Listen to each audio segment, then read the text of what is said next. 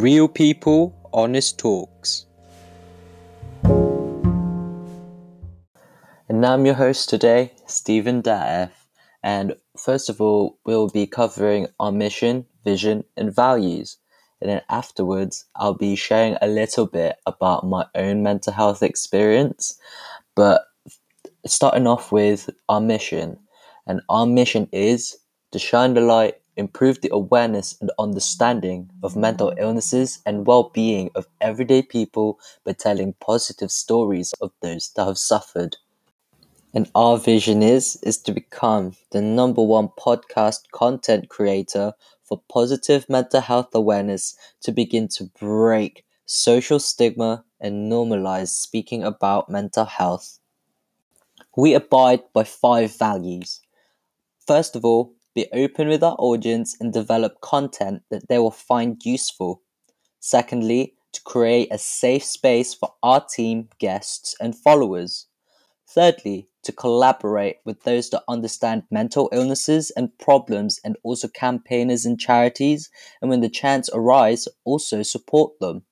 Fourthly, to only work with businesses and people that take mental health and well being seriously and do the best that they can to create a healthy environment and play their part in society.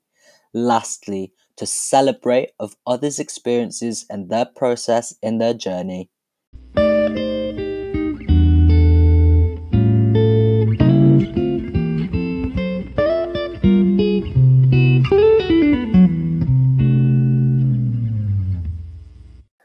In these podcasts, the topics we'll cover and who we will represent are students, LGBTQ plus communities, black, Asian minority ethnics, and a range of age demographics where mental health exists.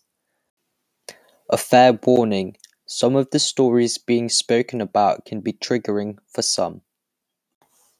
So, I know I already gave a little bit of a background about myself I actually wanted to give a little bit more about my positive mental health experience. So, for me, when I was 14, I was diagnosed with anxiety and depression. And by the age of 16, whilst at a psychiatric ward, I was diagnosed with a borderline personality disorder and my experience of BPD was in and out of hospital, in, out, in, out. And for weeks and months, I that was basically my second address. And for a while, because of the misdiagnosis, they couldn't quite figure out how to help me properly. And so I was taking all sorts of medications and none of them worked. I voluntarily stopped taking the medication because I knew what it was doing to my body and I was like that's that's it. It's that's enough.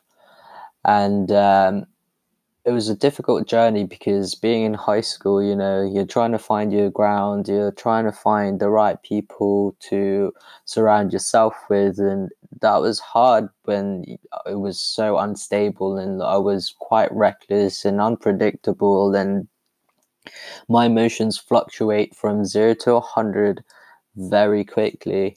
And there was hardly any basis for it. You know, the people that I was surrounded by loved me but for some reason I thought that they didn't. They hated me, and I couldn't stand actually being around them at one point. But I soon acknowledged what love should look like for myself, and it was tough accepting that it was unattainable through external means. How I how how I can do that was still unclear, but I know that's what I deserve. My inner dialogue began to change the moment that I started to interrupt the thoughts I didn't like and reverted it to my strengths and self compassion. I know that my childhood was tough for me. I know that there are blatant things that a child shouldn't endure, but the moment I stopped seeing myself as a victim but a survivor, things drastically changed. I started to ask questions such as What is there for me to learn here? What is life trying to show me? And as I pondered, curiosity began to build up. I started to explore practices such as mindfulness and meditation, breathing techniques, and why they could help. The most important skill that I probably learned was self awareness. How does my body feel when I'm overwhelmed? What were the distinct patterns of my inner self talk? And learning how to sit with my thoughts instead of reacting to make it stop is still a challenge because it can get so, so loud. But because of over the years of developing strategies that work for me, such as using up my energy to do a couple of intense push ups, for example, to release the overwhelmingness that sits at the bottom of my stomach, or like shaking my body silly like I'm having a seizure going like that really helps with diverting my thoughts. Um, and I follow this through with an affirmation such as thoughts are just thoughts and thoughts can be changed this works for me because it's a statement that doesn't feel conflicting it's not trying to mask what I'm feeling by trying to cover it with a positive statement. If that makes sense, I guess that sort of makes sense. Yeah. So, uh, it's helped me so much setting my own boundaries. Like, I have these strategies backed up with call for action, then an affirmation, then a change of pace of my environment or a change of subject, like go to read a book or watch someone that I'm inspired by. But if this doesn't work and it gets intense, I call for help. I call the people that over the years shown unconditional love because as much as this other inner voice tells me I'm a bother, I'm only going to get in their way, or they're going to be so busy they won't have time for me. I do it anyway. I do it because it's the opposite of what my thoughts were telling me what to do.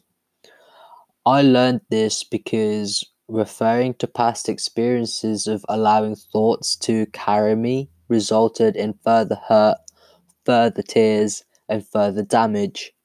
And whenever memories of pain pop up into my head, an image of my little sister comes up too. She shows up at the right time. Like, she's one of my main reasons to why I'm striving for the brighter future way of living. I've attached this sense of strength and meaning onto her, not because she's my excuse. She doesn't know how to quite comfort me yet, but her sole existence is my source of power. She doesn't know it because she's only eight, but like she keeps me in check more than she could ever know. The moment I have an image of her in my head, my emotions simmer down and I begin to remind myself of the techniques that I know that work. I speak to my family and friends that I'm having a rocky time, but not just speak about me and what's going on, but just talk to them, meet with them, and you know, it's just a way of shifting my attention and allow the thoughts to pass. When the day comes to an end, or when I get home, or when I put the phone down, I take a deep breath, a mindful breath, and then check in with myself if there's any more lingering of that feeling.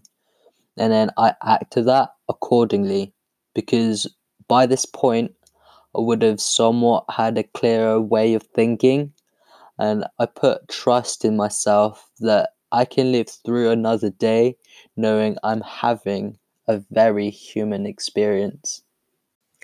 Sharing that with the rest of the world will hopefully encourage others out there to come forward and speak of the experiences in the days where things are going amazing, making sure that there are days where we can celebrate life. And one last thing I want to share is what I would like to say to my younger self. To five year old Steve, just make sure that you keep smiling. You continue on smiling because that smile can take you so far. And just know that in the future, you you are loved like you are loved anyways but don't ever think that you're ever alone in this world and just keep looking forward and keep battling because you will eventually win. Just keep yourself open for everyone else to come and help you because you deserve support and love and you you will be someone someday give yourself more than enough love so that you have more than enough to give it on to others as well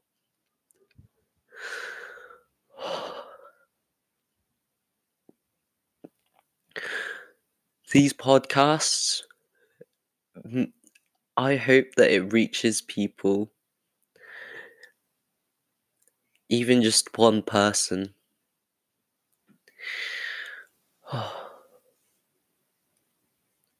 but, anyways, I want to introduce our first speaker.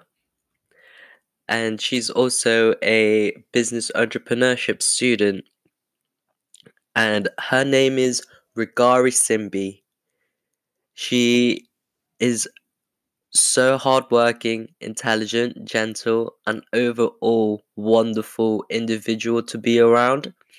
She also works at the mental health and learning disability sector, who's battled with her own mental health and overcome it. So, if you want to find out her story, stay tuned only on Real People Honest Talks.